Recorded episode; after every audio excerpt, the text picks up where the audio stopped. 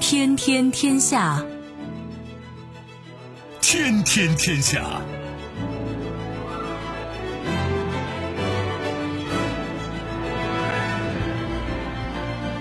历史穿行者，新闻摆渡人。各位好，我是梦露。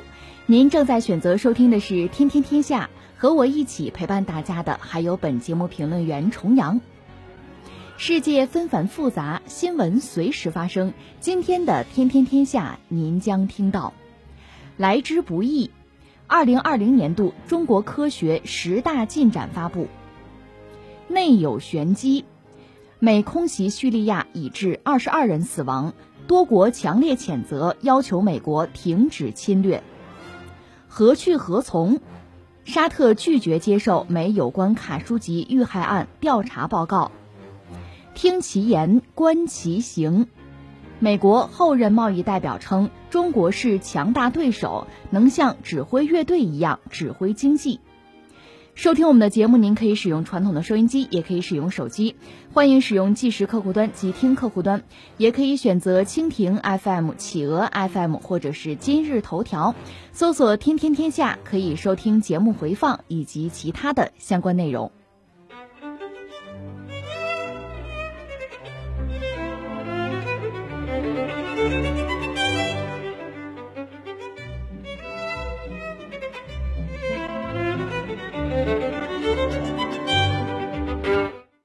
二月二十七号，科技部高新技术研究发展中心发布二零二零年度中国科学十大进展。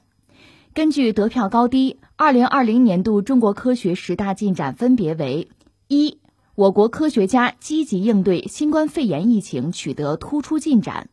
我国在病原学和流行病学方面，在检测试剂研发和动物模型方面。在药物和临床救治方面，在疫苗和综合性抗体研发方面取得了一系列进展。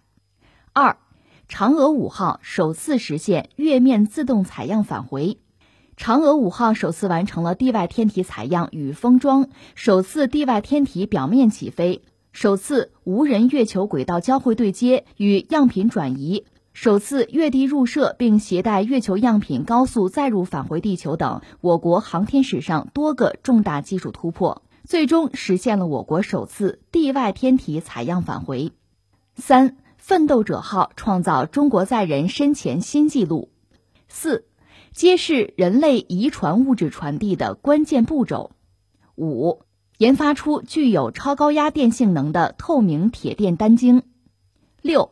二零二零珠峰高程测定，首次完成了峰顶地面重力测量，获得了人类历史上第一个珠峰峰顶的重力测量结果，首次实现珠峰峰顶及周边区域一点二七万平方千米的航空重力、光学和激光遥感测量的历史性突破，首次建立了基于全球高程基准的珠峰地区大地水准面。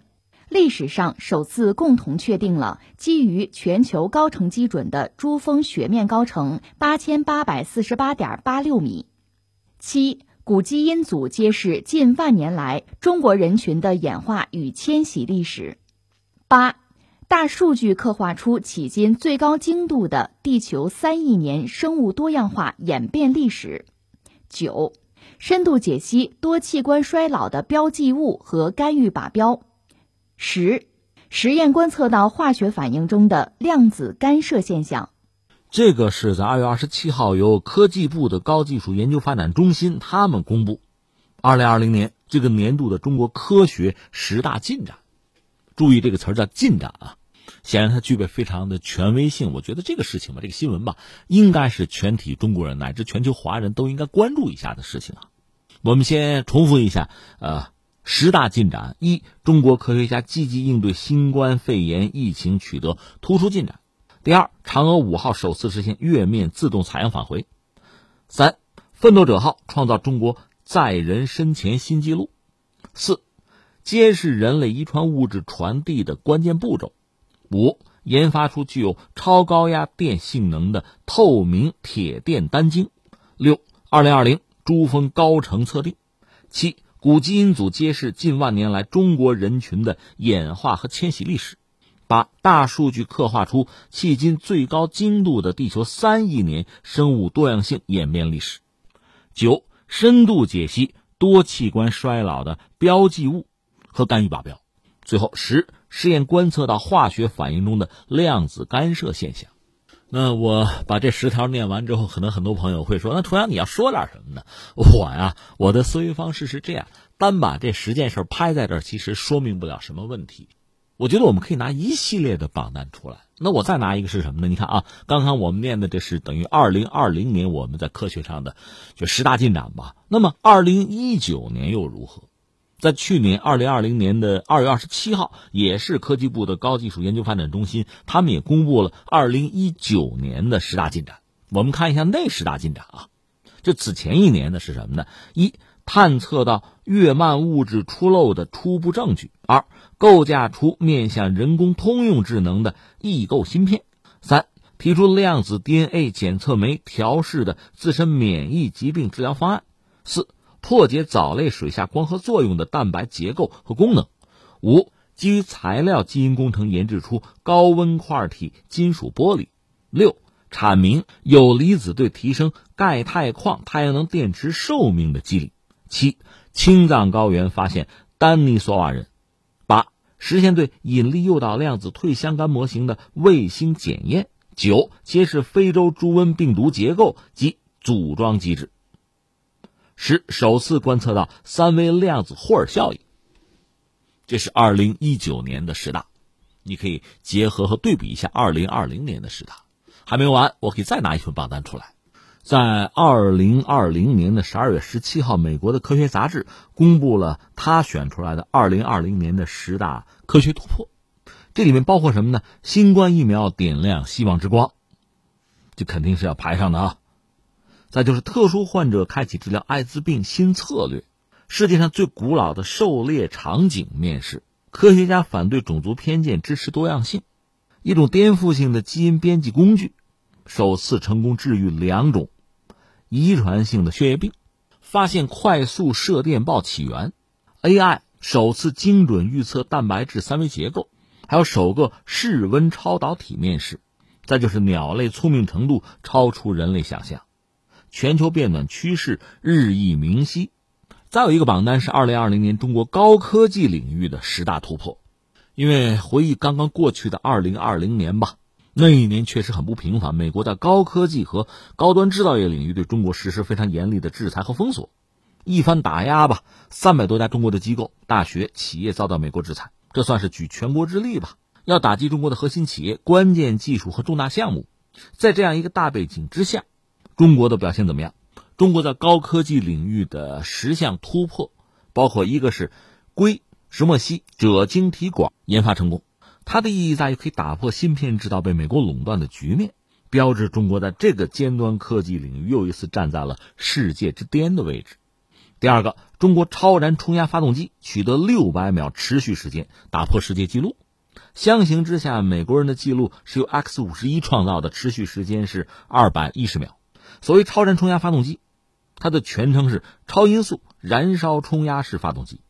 超燃冲压发动机在相同的基础上推力可以达到同等火箭的四倍以上，基本上有六到二十五马赫之间的飞行速度，可以作为空天飞机和高超音速武器的动力系统。第三，北斗导航系统完成卫星组网。第四，中国火星探测器天问一号发射升空。五，自主研发水陆两栖飞机昆龙 AG 六百首飞成功。六，奋斗者号载人潜水器下潜到一万零九百零九米的深度。七，嫦娥五号完成在月球挖土，在月球也就是地外天体完成起飞。第八，华龙一号全球首堆并网成功。九，中国量子计算原型机九章问世。十，核聚变技术取得重大突破，中国新一代人造太阳首次放电。你注意一下一头一尾啊，呃，我们最先的那个榜单就是。最权威的刚刚发布的中国科学领域吧，就十大进展。而我们最后这个榜单是在高科技领域十大突破，这期间呢有一些是重叠的，应该说也能说明一些问题啊。那聊到这儿，把四个榜单都拍出来，可能很多朋友跟我一样吧。我们其实想关注的问题就是，我们科技到底在全球范围内是一个什么水平？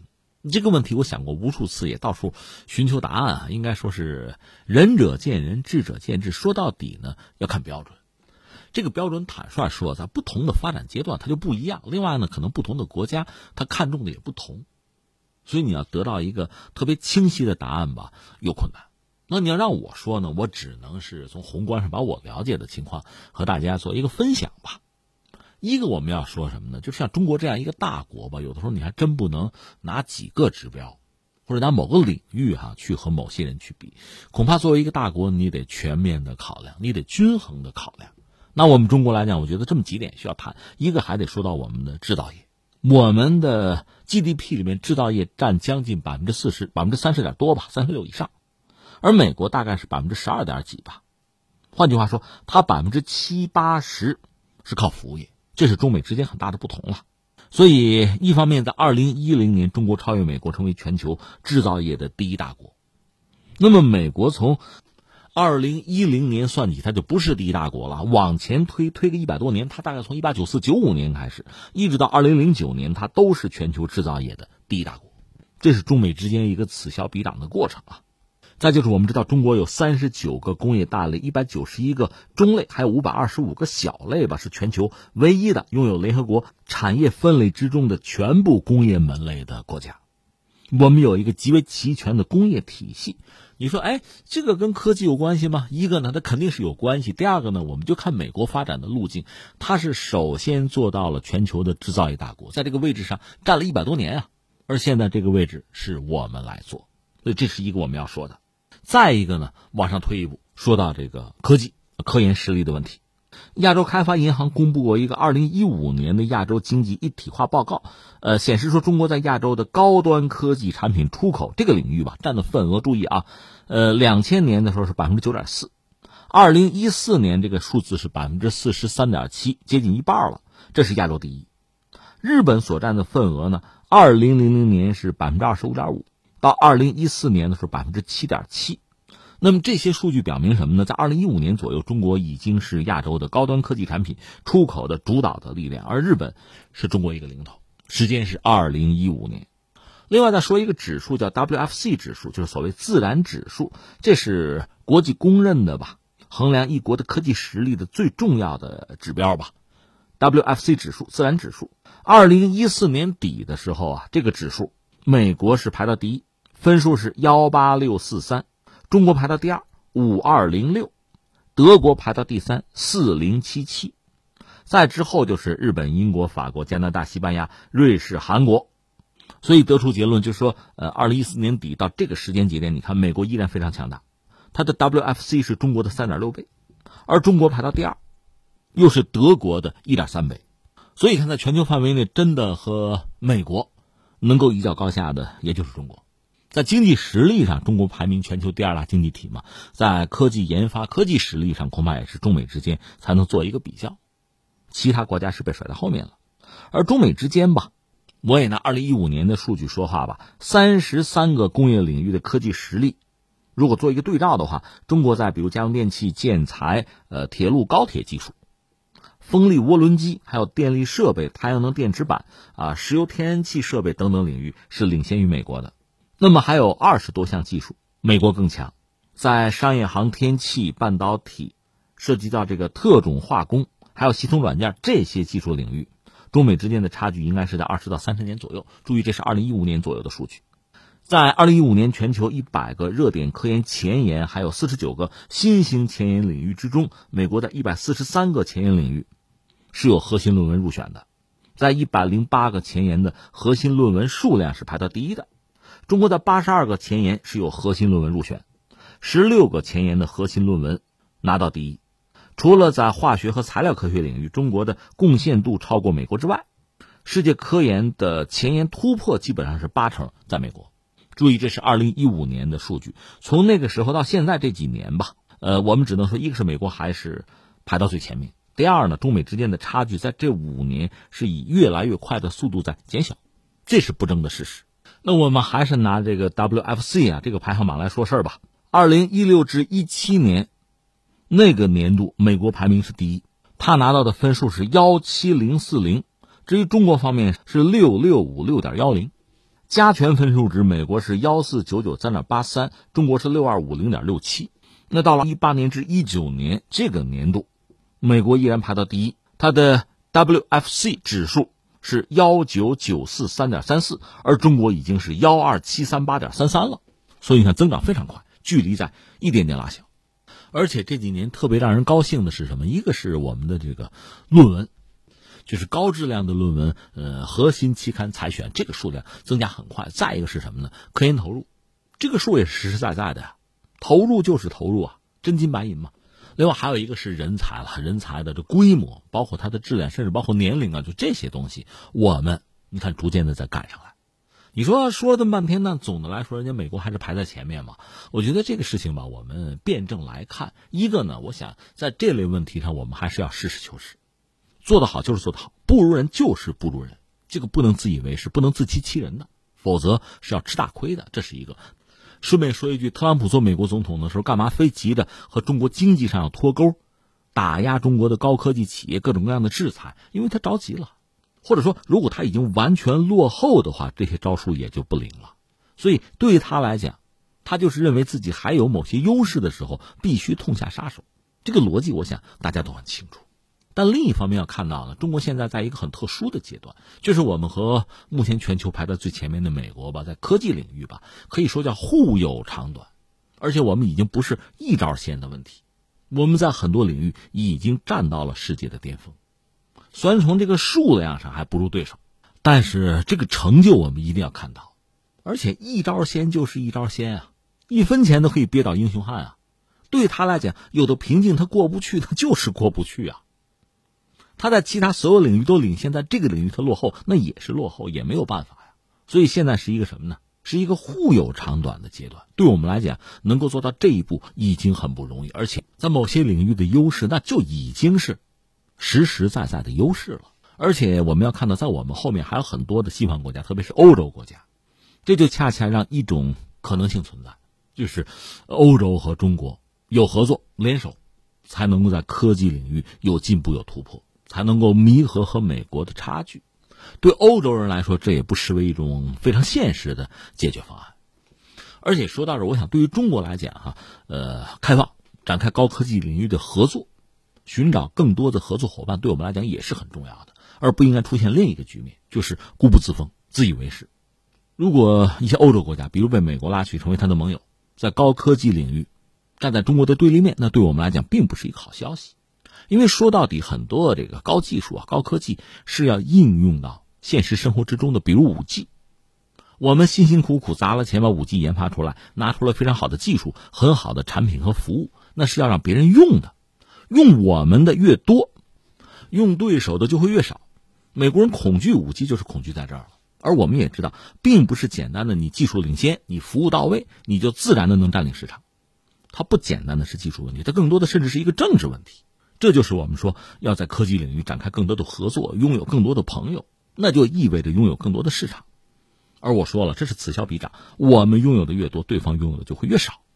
我想这是我们努力的一个方向，而千万不要做孤家寡人。举个简单的例子啊，你看冷战期间，就说苏联的这个大型的水面战舰啊，它会有非常复杂的电子对抗系统，基本上全频谱的。为什么？因为它面对的是很多北约国家。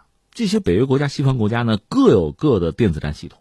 那你苏联要对抗整个北约，那每一个国家对你都是威胁，你都要研发一套针对它的系统。那你想你的投入，而且这个复杂程度，那自己承担起来是非常难的。我想这应该是我们要避免的一个局面。另外，最后我还想说什么呢？中国毕竟是一个大国，那我们的发展是均衡的发展，在科技、在高科技领域都是这样。我们和某些发达国家真的不一样。和某些欧洲的小国是不同的，他可以追求。你比如荷兰的光刻机阿斯麦，人家一招鲜，够吃了。我们不行啊，我们在很多领域都必须达到相应的水平才算及格呀。这是我们，所以这种统筹的规划，在投入上的科学性、可持续性，这都是至关重要的。这是历史对于一个大国的要求，也算是一个大国的宿命吧。好在对这一切我们有丰富的经验。所以也自然对未来充满信心。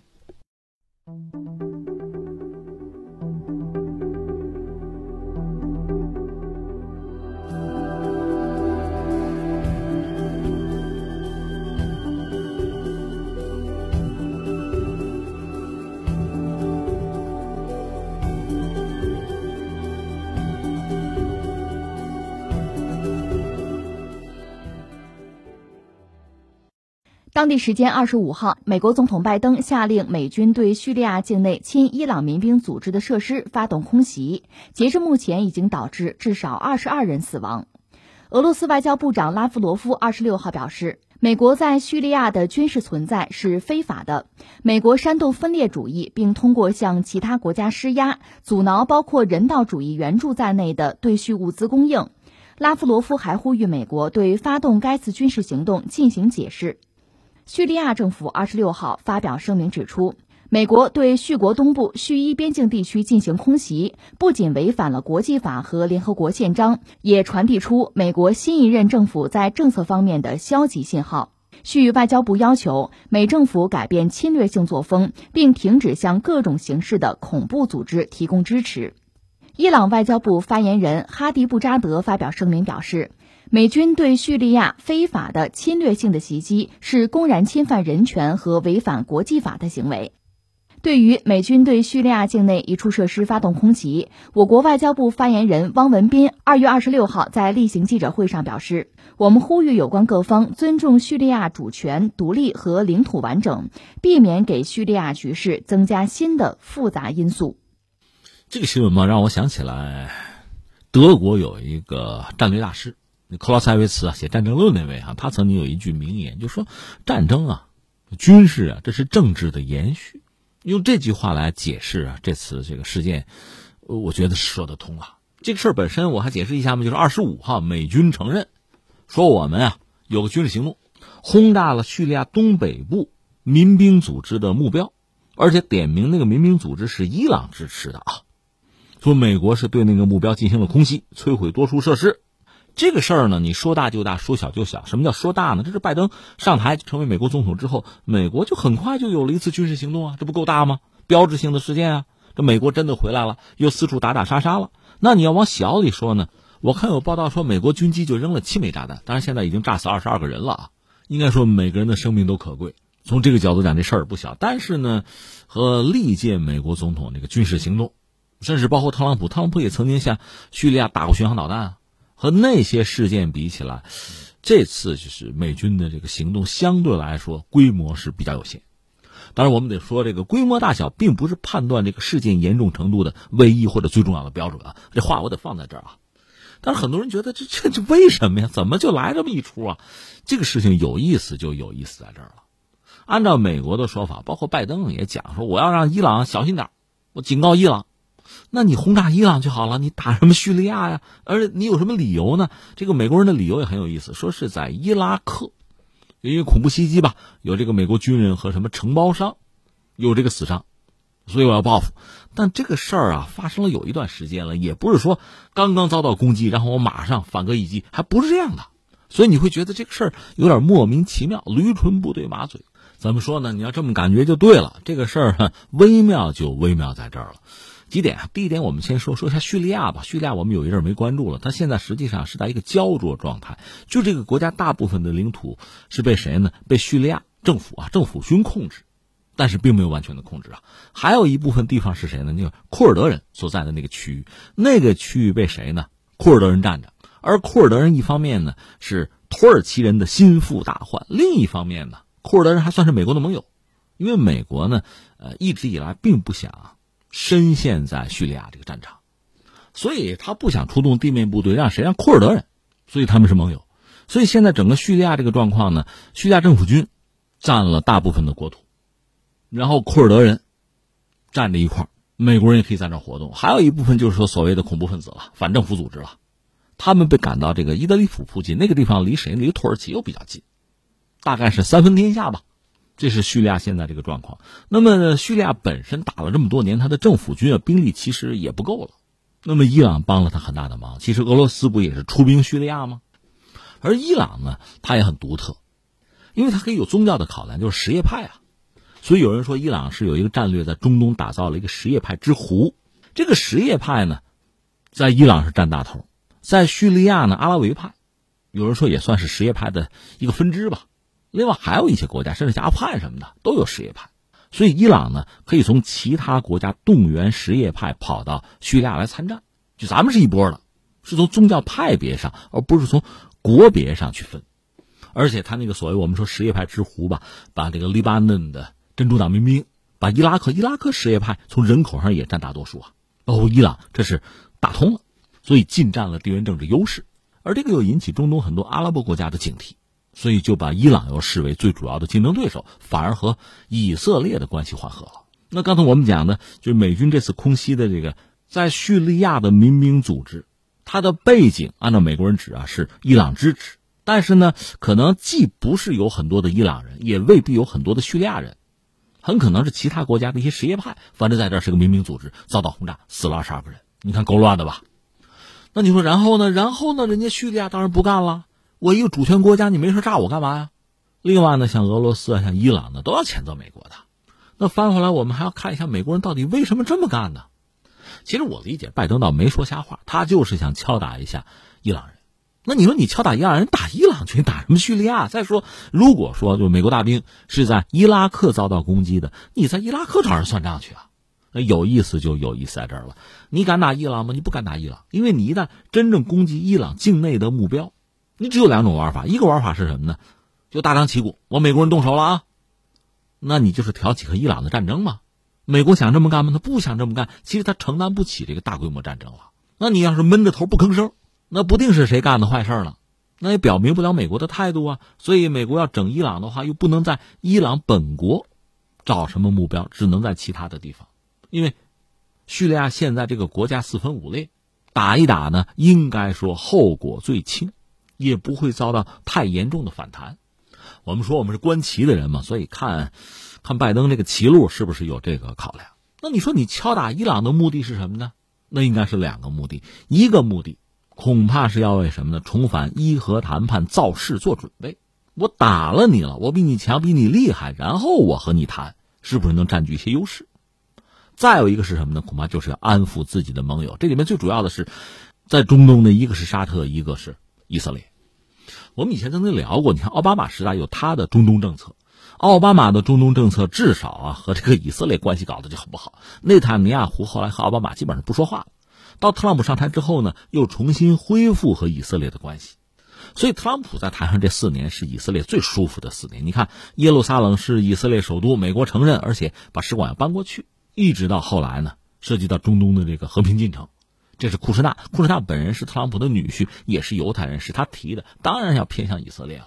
小日子过得很舒服。如果有什么遗憾的，没有在特朗普在台上的时候搞伊朗一家伙，就彻底把伊朗搞垮，这个特朗普没有做到。但是现在拜登上台了，改弦更张啊！我们曾经判断过他的中东政策恐怕比之之前的特朗普要有很大的调整，他恐怕要回到奥巴马时代。所以这两天，你看今天节目我们有时间还要说说那个卡舒吉那个事件啊。那个事儿本身虽然说是一名记者之死，实际上背后还是美国和沙特的关系要调整了。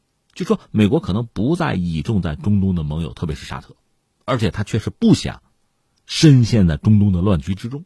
这一点，我想，这个从奥巴马到特朗普再到拜登，想法是一致的。他必须抽出足够的精力应对，比如亚太、印太区域的这个变化。说到底，他和中国进行竞争啊。那么他这一番调整，可能会伤中东盟友的心，就是以色列和沙特。而且他特别要重返伊核协议的话，那两个国家是根本不愿意的。那怎么办？怎么安抚一下？那我打一下伊朗好了，我们还是盟友嘛，我安抚你们一下吧。是不是出于这样的算计？最后呢，一个是很小规模的，去攻击了叙利亚境内一个民兵组织，说是伊朗背景吧，实际上还不一定有伊朗人。而叙利亚政府呢，因为他并没有对整个国家有完全的控制吧，他能做的反击基本上就是抗议。而且美军在之前就是轰炸前四五分钟呢，还和俄罗斯，俄罗斯在叙利亚是有驻军的，还打了个招呼。虽然说这没什么实际的意义吧，但是我打了招呼了。所以这次轰炸或者叫攻击啊，那肯定算军事行动，而且是拜登上台之后第一次。从这个角度讲，这事儿不小，但是从规模上、从效果上讲都相当有限。因为美国就是拜登，显然不想把事儿闹大。说白了，他还指着和伊朗重回谈判桌呢。他不能让伊朗觉得真疼，但是他让自己的盟友呢多多少少觉得得到一点心灵安慰。那么此后我们要看到的大概是什么局面呢？一个刚才我们讲了，他可能还是要集中更多的力量用于和中国的这个博弈啊竞争，那就是在亚太或者在所谓的印太，在这个领域驻军啊部署力量啊，他恐怕要真的考虑；而在其他领域，其实能抽调的兵力不多，在欧洲他得维持驻军呐，原来特朗普要把在德国的驻军撤走，拜登上来不撤了，因为这涉及到也是要安抚欧洲的盟友、北约的盟友、跨大西洋的盟友。倒是欧洲人未必领情和买账。这两天我看欧盟又开会，又商量着，咱还得加强自主防卫啊！美国靠不住啊，还是这个意思。那么从欧洲撤军可能谈不上撤太多，那剩下就是在阿富汗，在中东，能撤就撤出军队来吧，因为那是一滩烂泥呀。骂特朗普可以骂，但是特朗普撤军本身这个事儿其实没有错，因为你在这驻军再驻个五年十年 也是这个结果呀，那人吃马喂的何必呢？所以在这之后，就是这次动手之后，那么从中东撤军，是不是美军下一步的一种可能性？我们来看一看。当然说，美国一旦撤军的话，中东原有的这个力量格局就有可能有发生变化。那涉及到很多国家，叙利亚也得算，伊拉克甚至土耳其啊、俄罗斯啊，都不会袖手旁观的。所以中东的力量格局可能会有所调整和改变，而这个恰恰也算是美国人有可能新搞一个中东战略的开始吧。那么最关键的。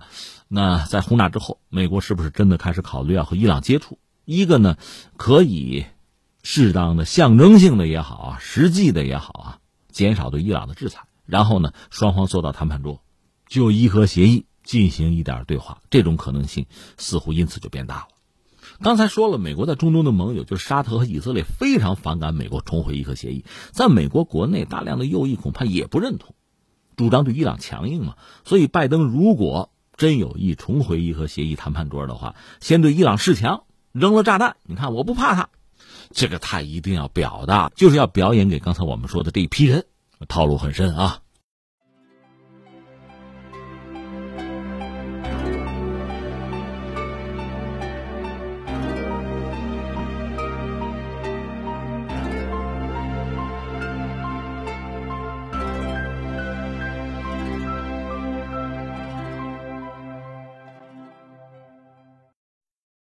沙特阿拉伯外交部二十六号晚发表声明说，沙特完全拒绝接受美国关于沙特籍记者卡舒吉遇害案的调查报告。声明说，沙特政府完全拒绝该报告中有关沙特领导人消极、错误和不可接受的评价。沙特外交部重申。杀害卡舒吉是一项令人发指的罪行，违反沙特法律和价值观。沙特在该国法律体系内采取了一切可能的措施，以确保罪犯得到充分调查，并确保正义得到伸张，判决结果得到了卡舒吉家人的认可。声明说，沙特拒绝任何侵犯其领导人主权以及司法系统独立性的行为。在沙特已经明确谴责该起罪行，并采取必要措施确保此类悲剧不再发生的背景之下，该调查报告的发布令人非常遗憾。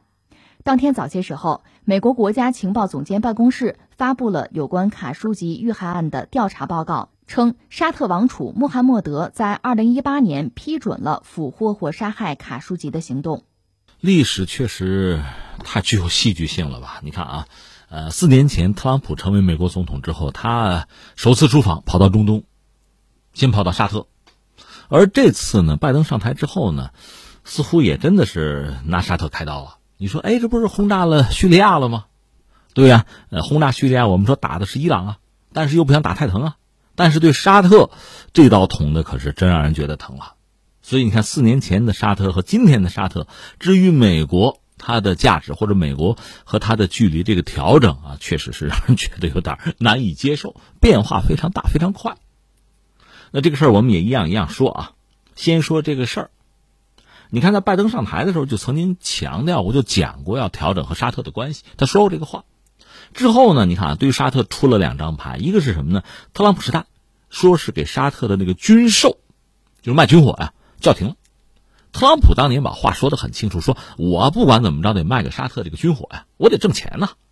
这钱你不挣，让俄罗斯、中国就挣了，我得挣这个钱。这是当时特朗普的话啊。而现在拜登上台之后，这个钱我不挣了，我不卖，这是一个大量的军火。还有是什么呢？沙特我们知道和谁在打仗啊？和胡塞武装，就在也门啊。真正指挥这个战争的就是王储小萨勒曼，说是王储，因为老爷子还在。就是他父亲老萨勒曼还是沙特的国王啊，还在八十多了，而这个小萨勒曼三十多岁吧，实际上是沙特实质的啊操办者。那当时多年以前了，呃，对胡塞武装的战争也是他在指挥。那现在美国说这个战争我不支持了，我不再帮沙特，不给他什么援助了，在这个问题上，你看这两张牌，现在第三张牌出了，这张牌更狠。我们昨天聊这个事儿了，就是沙特那个记者卡舒吉，他不是跑到美国为美国的媒体服务吗？后来被残酷的杀害肢解。这个事儿在沙特国内呢，按说已经水落石出了，案子已经判了。一方面呢，就是说涉及到杀害卡舒吉的各色人等。都已经领了罪过。另一方面呢，卡舒吉在沙特的一些这个子女啊，沙特王室也得接见啊，给补偿啊，有点和解的意思吧。这事算了了。但是现在美国人又把它翻出来，首先是媒体把这料翻出来，说这个事儿杀害卡舒吉啊和这个王储小萨勒曼有直接的关系。然后是美国政府临门一脚，直接拿了一个报告，就是有关系。当然，在这两件事之间，就是美国媒体爆料之后，拜登呢还和老萨勒曼通了个电话。这不，昨天我们讲到了吗？他没有选择小萨勒曼，是和老萨勒曼，就名义上是国王，实际上掌权的可能已经是他儿子了啊。但是是和老萨拉曼通了个电话，呃，据说也没有明确的谈及卡舒吉这个案件。但是翻回来，美国政府就公布这个报告，把矛头直接指向沙特的王储。这个事儿我算说清楚了啊。那当然，沙特肯定不能承认呐，而且还确实也谈到说，我们和美国的关系一直不错啊。你这么搞，我们受不了，不接受啊！表达这么一个态度，这个事儿其实，我觉得啊，自我感觉比美国轰炸叙利亚那个民兵阵地，实际上他想打响震慑的，呃，是伊朗，而扔炸弹这个事儿又是希望自己在中东的盟友以色列和沙特能看得见啊。和那一出比起来，这个事儿似乎更具震撼性。那拜登政府似乎真的是要调整美国和沙特的关系了，那就是说他在中东的这整个的政策要改弦更张了。所以这个事情似乎更加影响深远，更加引人关注。因为你看啊，他现在把矛头指向这个小萨勒曼。你要知道，沙特这个国家，我们讲他是这个有君主制的嘛，而且他这个王室得有几千人啊，王子公主得有五千以上，所以他们有一个很大的问题，就是这个王位怎么继承？人家的规矩叫兄终弟及，就是哥哥死了，这个王位呢是给弟弟。可是到了这位老萨勒曼，最终他是完成了一个根本性的改变。他是把王位传给自己的儿子了，所以你看啊，现在沙特国王是老萨勒曼，对吧？王储是小萨勒曼，是他的儿子。他是彻底改变了兄终弟及的那套规矩。这个事儿当然在沙特国内，在王室吧引起轩然大波，很多人是反对的。坦率讲，几千王子公主呢，不乏这个国家王位的继承者啊。但是你选择的是你的儿子，那么这个宫廷的政治斗争就非常尖锐，矛盾非常。复杂和激烈吧，正是在这个过程之中，我们说那个记者卡舒吉，他也是名门望族啊，他是站队站到呃小萨勒曼的对立面去了，那他的主公也是王族啊，只不过在这个宫斗中失败了而已。他跑到美国，就批评呃沙特的内政外交，所以最后招来沙尘大祸，事儿就是这么个事儿。所以现在美国的这个白宫的报告，就是政府的报告呢，如果真的指认小萨勒曼在卡舒吉之死之中。有这个不可推卸的责任的话，甚至那就是凶手啊，就是主谋，就是总策划。如果是这么一个角色的话，这个人是要成为沙特国王的，而美国现在就跟他撕破脸了，这意味着什么？昨天我们也讲到，美国和沙特的关系很很亲密。当年就是七十年代石油危机之后，美国和沙特合作搞这个石油美元，应该说叫双赢吧。后来又搞苏联，沙特是拼着自己，因为油价低了，他也损失嘛，拼着是自伤。配合美国搞垮苏联，所以双方的关系是非常之密切的。我们就说九幺幺，那个拉登本身得算是沙特人，对吧？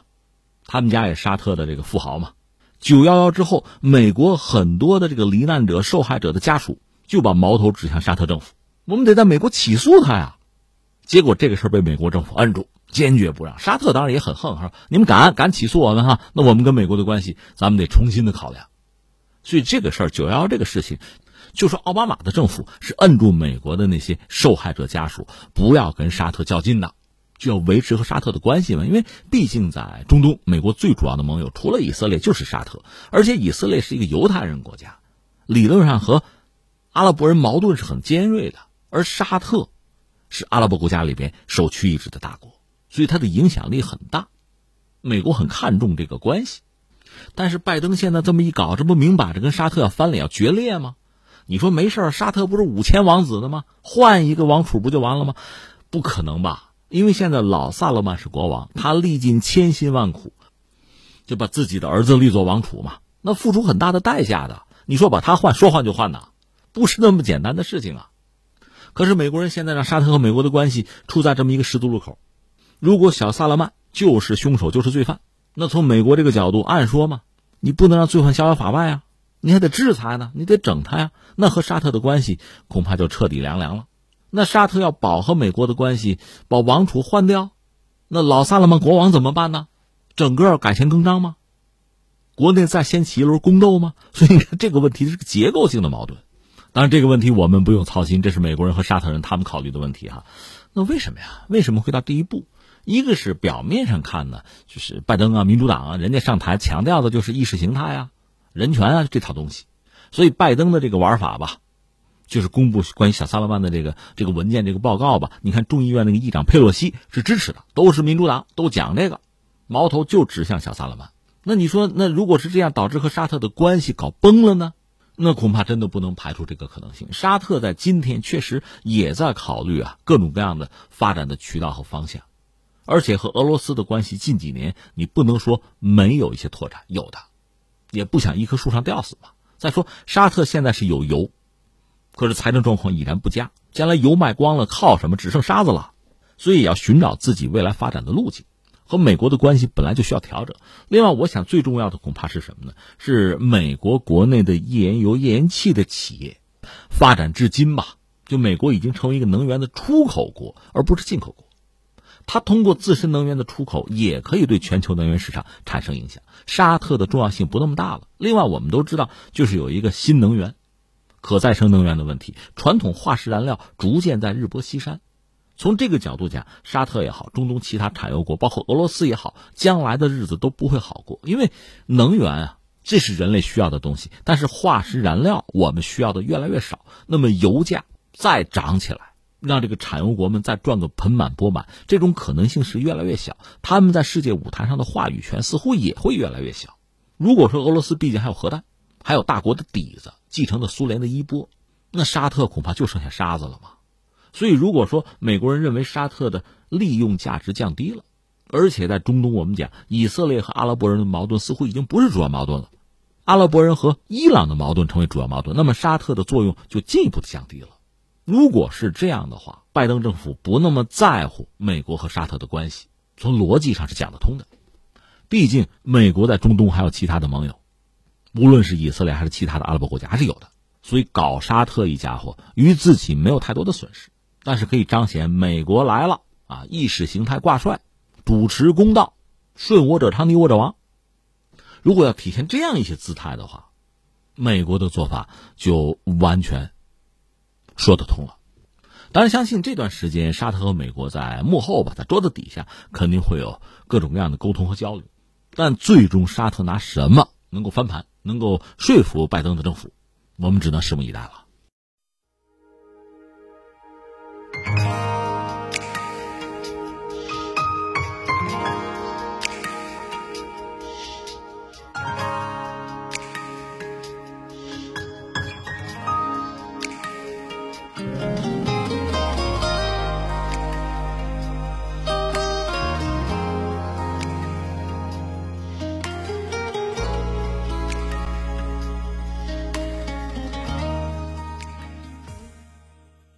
当地时间二月二十五号，美国参议院召开了后任贸易代表的听证会，中国成为了这场听证会的主题。美籍华裔后任贸易代表戴奇讲述了对华政策。他一方面将中国称为合作伙伴，另外一方面又将中国称为强大对手，表示关税仍是一种合法工具。他还试图拉拢盟友应对中国。戴奇在听证会上声称，政府必须有美国盟友的统一战线。中国是一个极其强大的竞争对手，国家能够像指挥弦乐乐队一样指挥经济。与此同时，美国却信任自由市场上看不见的手。当被问及对钢铁和铝征收关税时，戴奇表示，关税是贸易工具箱中的合法工具。对于这番表态。中国外交部发言人赵立坚二十五号回应表示，中美经贸合作的本质是互利共赢。这个新闻很耐人寻味的。美国参议院的后任贸易代表的听证会，这个所谓后任的贸易代表就是戴琪，一个华裔女子吧。我们一样一样说，先说这个人吧。这个人华裔，很年轻了，四十五岁，他就生在美国，他是耶鲁大学的学士，呃，哈佛拿的法学的博士。中国话说的很标准吧？他在广州的中山大学曾经教过两年外语的，教英语。零七年到一四年期间，他做美国贸易代表办公室做负责中国事务的一个高级律师，在世贸组织 WTO 里边，就呃美国的对华争端还提起过诉讼，一直是一个美国利益捍卫者吧？我们这么讲。那现在他本身呢，就要成为美国的贸易代表，而且这个就是美国民主党、共和党都是认同的，而且认为呢。在特朗普领导这四年的混乱之后，戴奇呢是能够采用一些就是所谓程序的呀、磋商式的方式吧，来对待贸易问题。这个是美国的议员们比较认同他的原因。这说到这个女子不寻常啊。那么，美国参议院的这个后任贸易代表的听证会上呢，中国是一个很重要的话题。这个一点也不意外。一方面，中国是全球第二大经济体，美国是第一大，那么双方的关系当然是非常重要的关系。就说经贸关系。另一方面，特朗普上任四年。和中国在经贸领域啊，应该说搞了个鸡飞狗跳，打贸易战吗？一地鸡毛啊！所以现在戴奇就作为一个贸易代表，你的对话政策是什么？当然引起大家的关注。中国是议题，戴奇引关注，这个新闻讲的就是这个东西。那么戴奇是个什么态度啊？我这样理解啊，就说所谓听其言观其行嘛。我们现在更多的叫听其言，因为美国参议院搞这个后任贸易代表的听证会呢，也主要是听其言，就听听戴奇本人对中美贸易关系的认识。你表个态吧，你什么态度吧？那他的态度对华是比较强硬的。他的原话说什么呢？说美国需要一个使中国对其承诺负责并有效的与其他国家主导的经济竞争的战略和连贯的计划。政府必须有美国盟友的统一战线，这是他的态度。这个态度和拜登很接近了，也正因为如此，他才可以上位的。而且他讲中国是一个极其强大的竞争对手，国家能够像指挥管弦乐乐队一样指挥经济。他说：“美国呢，信任的是自由经济、自由市场，看不见的手。”他就说：“美国政府可能也需要重新考虑这个问题，了解我们面临的战略和雄心。”但是，正如刚才我们讲的，他更多的是表态嘛，大家要听其言嘛。所以，具体你怎么做，他并没有一个很明确的答案给出来。倒是有很多这个美国的参议员要附和他的话，强调对华强硬等等，对中国有一些抹黑和指责吧。这个也是意料之中。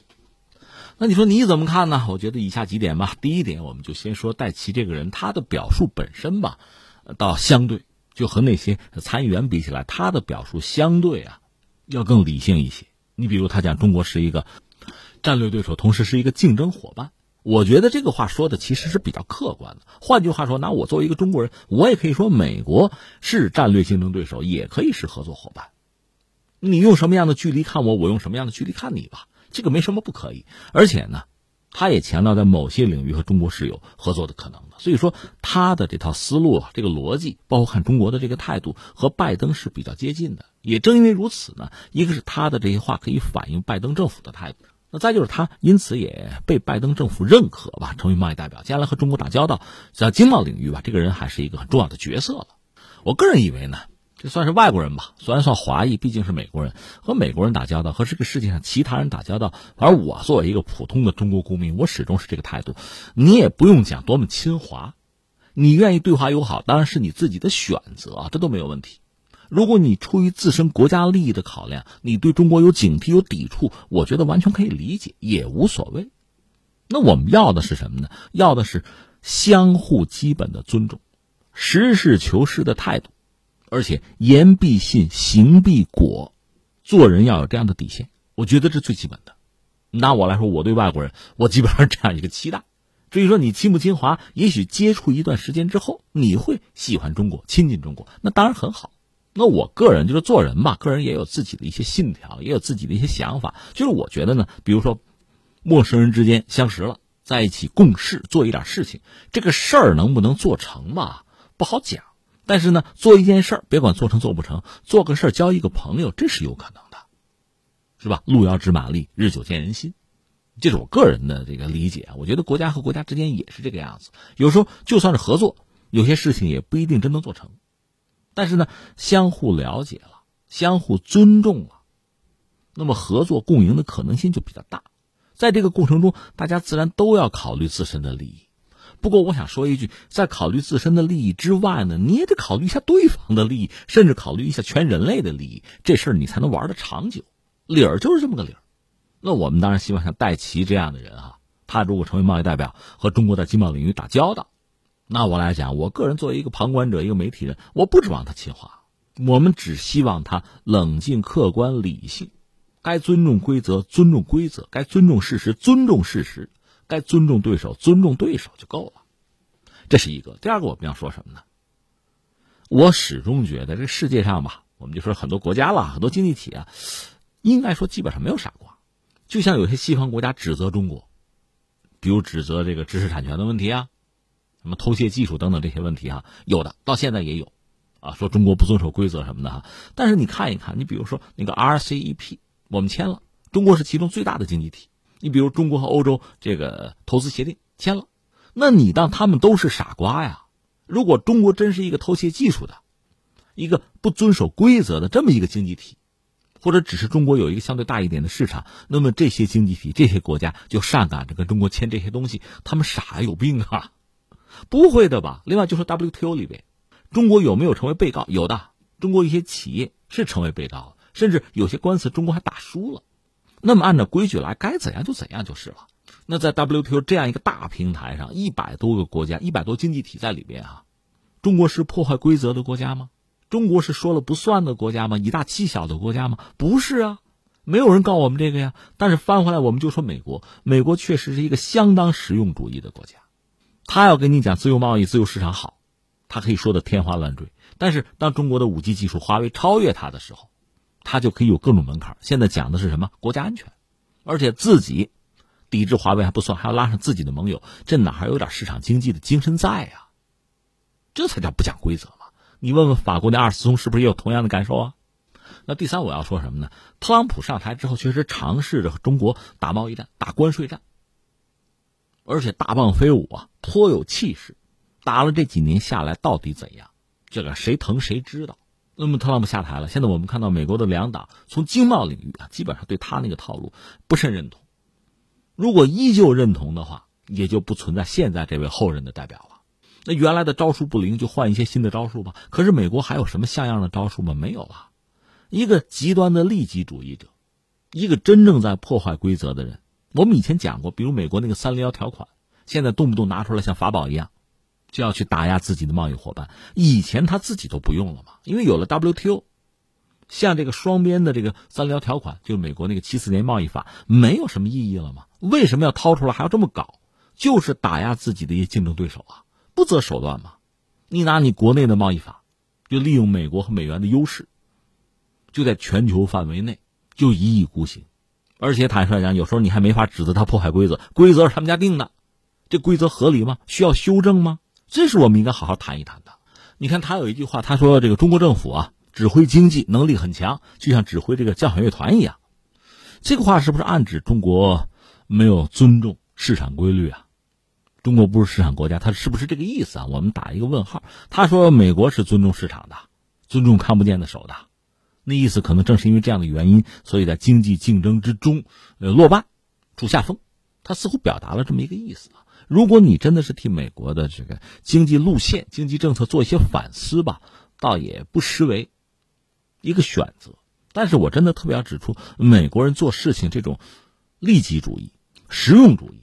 是让他没有办法有长远的规划的，没有办法考虑整体利益的。那作为一个经济体，要考虑长远发展的话，这些就是毛病了，得改啊。所以你看，这位戴女士的这个后任哈，等着做这个贸易代表，我倒觉得呀，她任重道远。某些美国政客可能指望他对中国强硬，替美国争得更多的利益。我个人倒觉得呀，他可能还真肩负这样的责任，就是让美国认清形势，选择正确的发展道路。尊重自己的贸易伙伴，哪怕是竞争对手，尊重规则，谋求更长远的利益，这就看他是不是能认识到，愿不愿意做，能不能做到了。